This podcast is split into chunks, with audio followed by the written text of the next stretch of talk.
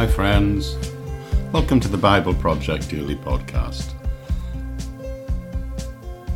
And the project is to work through the whole Bible, chapter by chapter, verse by verse. You join us today, and we're, we're quite a few hundred episodes into our amazing journey together through the Bible. But if you're here for the first time, then it's still not too late to maybe go right back to the beginning and play catch up for a little while as you maybe listen to a couple of episodes a day till you catch up with us. Other than that, you could always just go back 20 odd episodes to the beginning of Matthew and then join us on this amazing journey together through the whole Bible. Now, if you are here for the very first time, let me just tell you that everything I do and say is put in the public domain, copyright free, for you to use in whatever way you want. To use it for your own personal study and edification, or even in the preparation of materials if you're called in some way to be a Bible teacher or preacher. Which means that there is always in the episode notes links to ways that you can connect to my ministry and the other teaching courses that I make available not only through the main thing, which is a daily podcast, but one off talks and courses that I put on places like YouTube, Facebook, and LinkedIn, and even my Patreon page, place where you can decide if you want to connect and partner with me in my ministry. But as well as the actual teaching material, each time I do one of these podcasts, an approximate transcript of what I've said is put in the notes section of the podcast. Doesn't matter where you're receiving it from, you just click through and you'll find a, a link to the transcript there. So, with that all said, a very wonderful welcome to all of you all around the world. The podcast is now being heard in over 150 countries worldwide, which is absolutely astonishing to me, and I'm so grateful that God's using it in this way to help people make the study of the Bible part of the rhythm of their daily lives. But today we're going to start a new section looking at the idea of sexual sin and the lust of the eye as revealed by the teaching of Jesus in this very famous passage of his teaching called the Sermon on the Mount. And I'll see you again at the end just to sign off and update you on a few things. But anyway, that's it for now. I'll see you in a minute. Bye for now.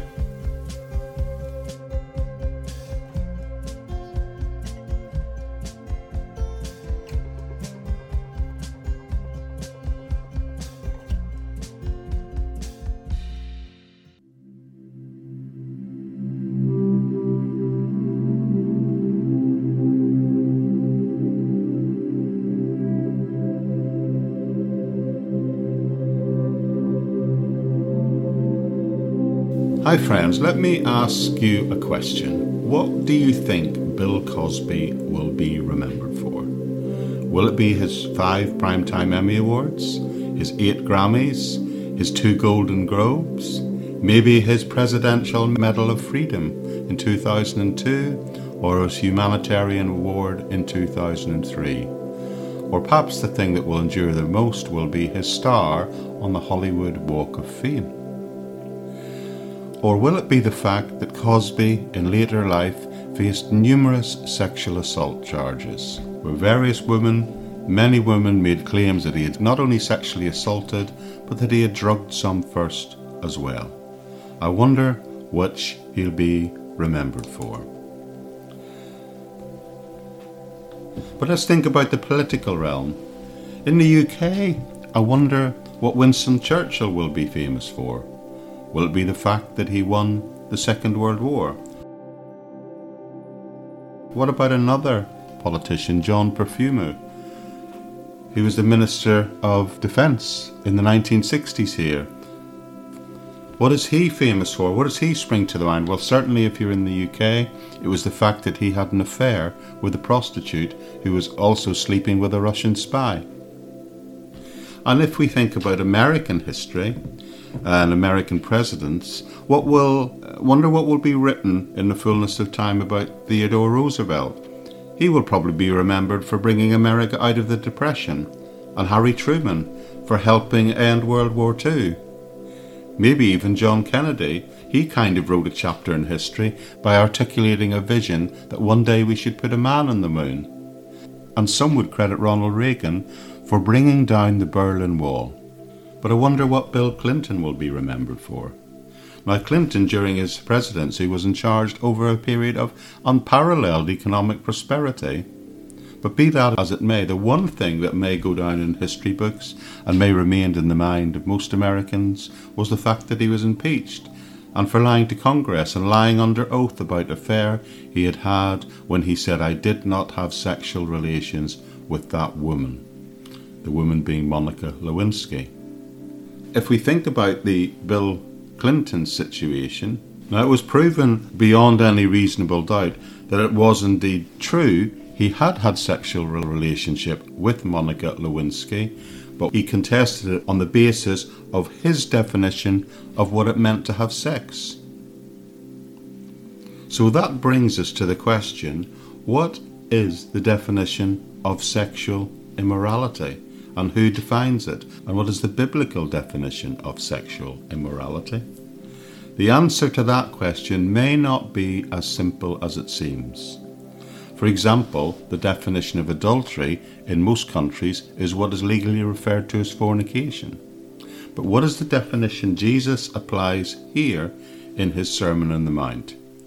You will remember that Jesus is preaching that our righteousness must exceed this external righteousness of the scribes and the Pharisees. In fact, I have already pointed out several times that this whole Sermon on the Mount is about righteousness and the two different types of righteousness an external righteousness, as personified in the external pontifications and actions of the Pharisees, and an internal righteousness.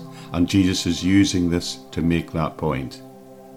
And to do that, Jesus uses six examples to illustrate the difference between these two perspectives.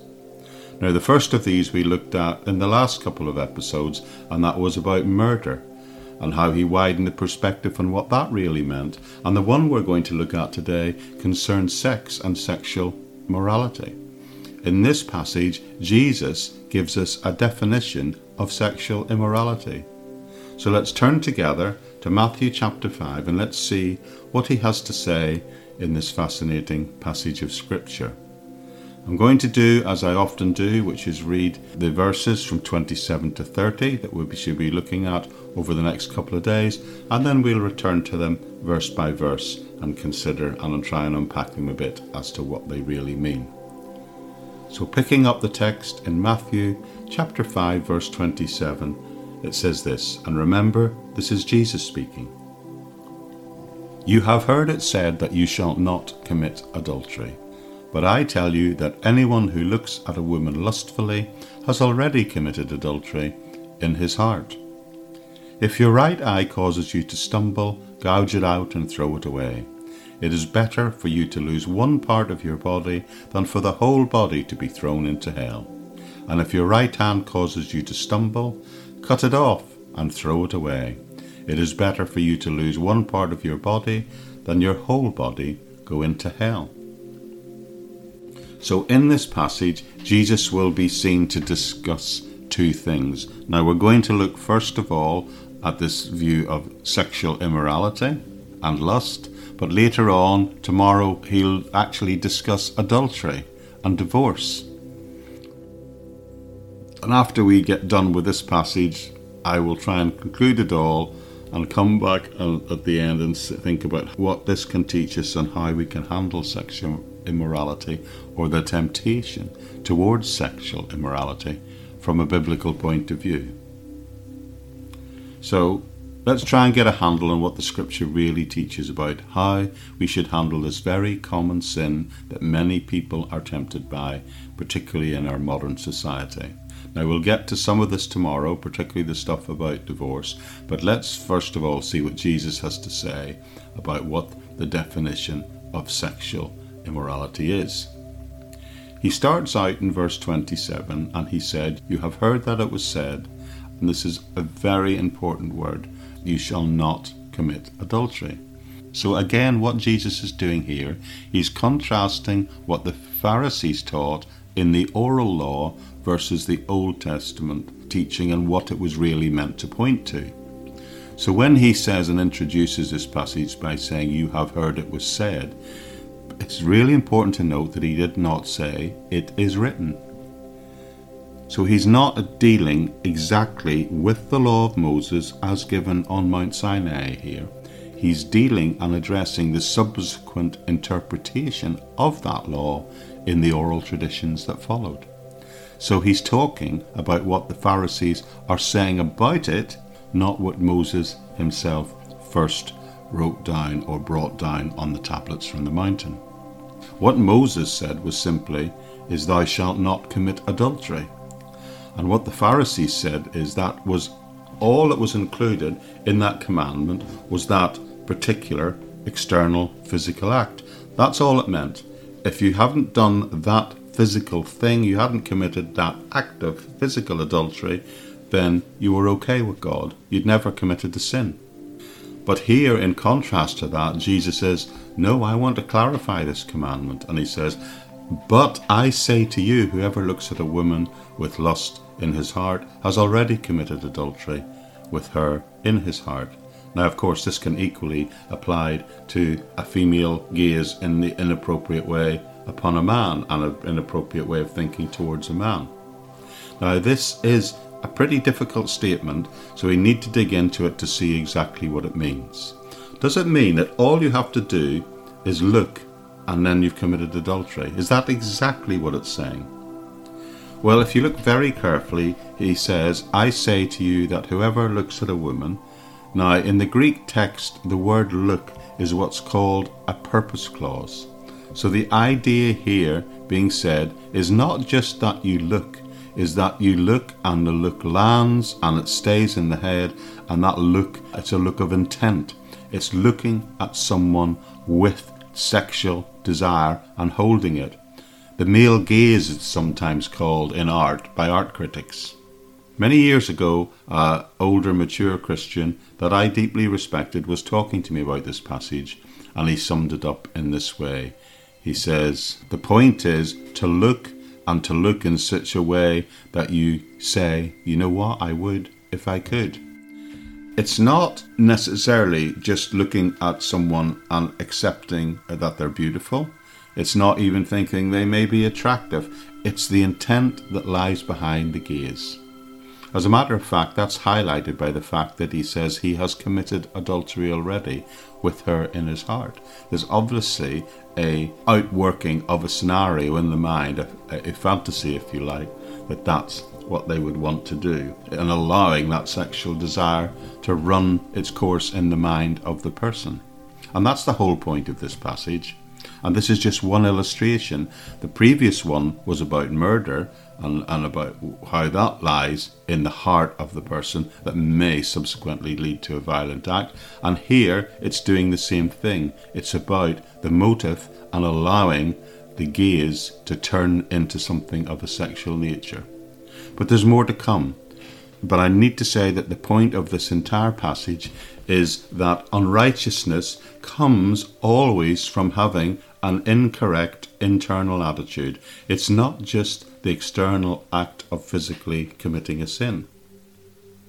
Now, I think this verse has given a lot of particularly young men trouble in thinking just because they had a thought pop into their head that they've already committed that act and they're condemned. And that has led some to think, well, if this is happening to me all the time, I can't stop it, so I might as well go ahead and commit the act and enjoy it. But that is a very deceptive logic. Obviously, as it's been said, and the old proverb fits it well, you can't prevent the bird from landing in the tree. In other words, the thought from popping in your head, but you can prevent that bird from building a nest. I think the first person I ever heard say that was Billy Graham. So it's true, the thought may enter your head, but you don't have to build a shrine around it, and that's the point Jesus is making. Then he says this in verse 29 If your right eye causes you to stumble, gouge it out and throw it away. It's better for you to lose one part of your body than for your whole body to be thrown into hell. And then in verse 30, he says the same thing about the hand. And if your right hand causes you to stumble, cut it off and throw it away. It is better for you to lose one part of your body than for your whole body to go into hell. So, this is pretty heavy stuff, isn't it, friends? To pluck out an eye or to cut off a hand. Now, there is an element of hyperbole here, of course, but at the same time, there's no question that Jesus' purpose is teaching in this passage, in this Gospel of Matthew, in the Sermon is the Mind, is to tell us that sin comes from the heart and it is a really serious matter. There's no question that this is the whole point of his message. It's the whole point, in fact, of Jesus' ministry. He's making a big issue out of this, and he will again when it comes to chapter 15. This, of course, is highly figurative language in these last two verses, because he's saying if you cut off your right hand, well, you've still got your left. So you know he's obviously using a deliberate hyperbole, overemphasis here, to make the point that this is very significant and a serious thing. That is, if you let sin not just pop into your mind, but if you dwell on it and allow it to, to go in that direction, you could end up in hell. And it's so radical that he's saying you need to take drastic measures to deal with it. And the picture he paints is one of plucking out an eye and cutting off a hand. I think what he's suggesting here in these two illustrations is that you have a choice between entering heaven with one eye and going to hell with two, and you'd be better off getting into heaven with just the one. His point here is that sex can become, and the wrong approach to sex can become the thing that hinders you from entering into and deepening your relationship with God. And of course, that's really serious. And the point is, he's saying, is at the heart of all of this, not just in this area of sexual sin, but in all areas, it's about the attitude. It's what's going on inside that counts. And you and I, we should do everything we can to prevent our hearts being inflamed by the, the view of the eye or the attitude of the hand that it leads to action. And no sacrifice is too great to try and stop that path being followed. I think Paul puts it in really helpful, simple terms in Romans chapter 13, where he says simply, Make no provision for the flesh to fulfill the loss thereof. In other words, don't go there. Don't make provisions for, for yourself for it. Don't make provision for those things that tempt and test you. Cut yourself off, even if that means cutting yourself off from those people who influence you badly, but also the places, the books, the magazines, the TV channels, the websites, or anything else that provides the temptation that you might succumb to. Anything that might cause you to sin should be completely cut out of your life. That's clear enough, and that's what he's saying here. Now, up to this point, the Sermon on the Mount has been there to show the gulf that exists between this fake external type of righteousness which is only interested in us being seen to follow a set of religious rules and regulations, and this internal type of holiness that we are all encouraged to strive for. And that will always begin with our internal attitude. But now, interestingly, at this point, Jesus will bring up of all things divorce and where that fits in, and teach how the teaching on that will help us. But we look at that tomorrow.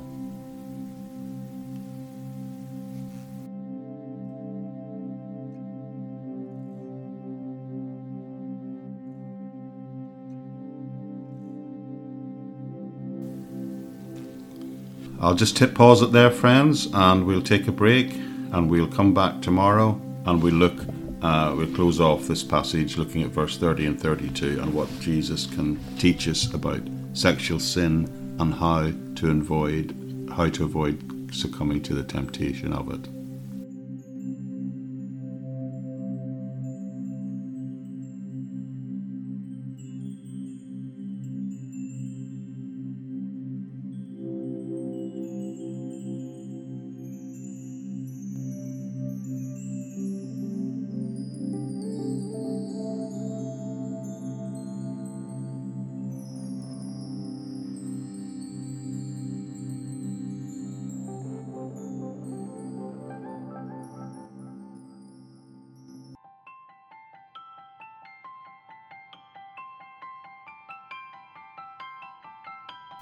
As I said at the beginning, I'm so encouraged that so many thousands of you, tens of thousands of us, have made the decision and the commitment to join together in the project to work through the entire Bible chapter by chapter. Not just reading the Bible, but studying the Bible all the way through. And it gives me such a thrill that when I felt God gave me this uh, vision to begin this study series, that so many people are being helped by it. Now, if you are being helped by it, can I ask that you consider perhaps liking it or sharing it on any of these sort of social media type places? Because I'm told that's the way in which more people will see it and more people can make a decision if they want or if they're prompted to actually make the approach and study of the Word of God part of the rhythm of their daily lives as well. Now, one of the places you'll find a link in the episode notes to is the YouTube channel, and that is now a place where a long format of these audios are being put in video format. What I mean by that is I'm editing together either entire chapters or entire sections that seem to sit together and putting them on playlists arranged by book. In other words, we've got Genesis and Matthew, and also the introductory overview series, where we look at each of the 66 books individually. So that's the place to go if you want to maybe, if you've missed a few episodes and you want to listen to a longer format entire section together. And it's also as we get further and further into this project and it becomes more and more complicated in terms of its structure, you perhaps don't want to have to scroll back through hundreds and hundreds of episodes to find something in the podcast itself that you listen to, or say you want to find, you want to look at something like the Tower of Babel, you don't want to have to go back 400 episodes it would be today to find the teaching in that. So hopefully the playlists on YouTube will enable you to access teaching because I can create playlists not based only on the Bible books but also on themes as we go along. Now they will still be audio, but they will be placed on YouTube with just the scriptures acting as a visual cue and then the soundtrack of the audio running in the background. So hopefully that means you can still listen to them uh, while you're moving around and doing other things. You're not uh, tied to staring at my face on the screen. So I hope you find that helpful, and that's the place to go if you if you've missed something and you want to access it. Also, the episodes are put temporarily as an audio compilation roughly once a week on the sister podcast, which is the Living in Faith Everyday podcast, where for two months each block of teaching sits on there for a little while. So if you're away for a week and want to catch up in one bite, you can do that there. But that's a temporary place, the Living in Faith Everyday podcast, and they just sit there temporarily for two months before dropping off. But finally, I would just like to say a really big thank you to each and every one of you who have made the commitment to just encourage me by coming along and accessing and listening to this podcast every day. We passed the significant milestone of 150,000 daily downloads just a week or so ago, which is just amazing to me that there are so many of us who are listening and I trust are benefiting from this time together spent studying the Word of God. And if you are benefiting from it, well, I do hope you'll come back tomorrow and we'll pick up at the very next verse. So I'll see you right back here tomorrow, I trust, on the Bible Project Daily Podcast. Bye bye for now.